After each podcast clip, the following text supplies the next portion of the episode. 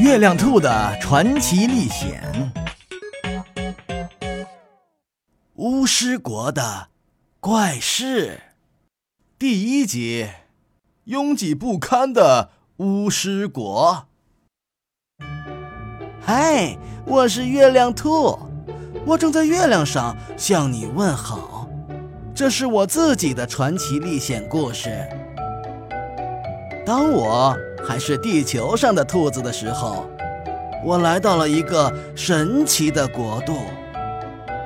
这个国度就在大陆的中央，它的周围都是高耸入云的大山，一般人很难找到这里。啊，有人问，那我是怎么找到这里的呢？哈哈，别忘了，我的奶奶。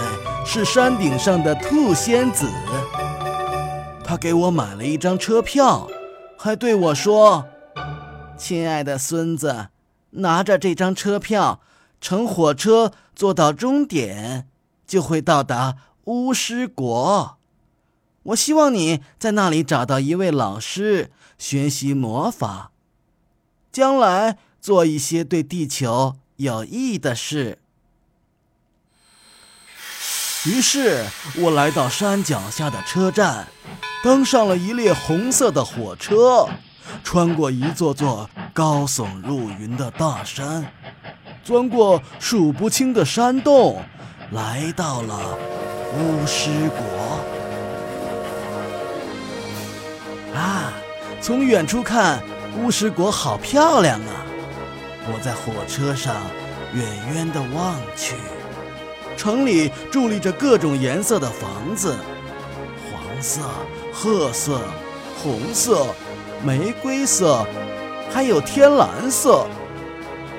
我下了车，忍不住拍手喊起来：“啊，这里真是安静祥和，就像天堂一样。”这时候，一位和我一起下车的老奶奶说：“年轻人。”先别高兴，等一会儿你就会打消这个想法。说完，他用手里的拐棍敲了敲我的头。我还没来得及问为什么，只见火车上呼啦啦下来好多人，把站台都挤满了。然后大家又争先恐后的向出站口挤去，我被夹在了人群里。和贴在我的脸上的人们聊天。你们都是来学魔法的吗？是的，全世界的人想学魔法都要到这儿来。我好奇地问：“那么，要学多久才能成为一名巫师呢？”刚才那位老奶奶说：“年轻人，学习是无止境的。你瞧。”我已经八十岁了，还没有毕业呢。哎呀，你们轻点挤，别把我的拐棍儿踩折了。哎，就这样，我们一边聊着天，一边慢慢往外挤。老奶奶问我：“年轻人，几点了？”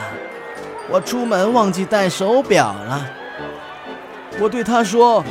我也不知道，咱们从早上开始，好像足足排了一整天的队，太阳都快落山了。哎呀，我们终于挤出火车站，来到街上。这里的一切让我大吃一惊，街上的每个角落都是人。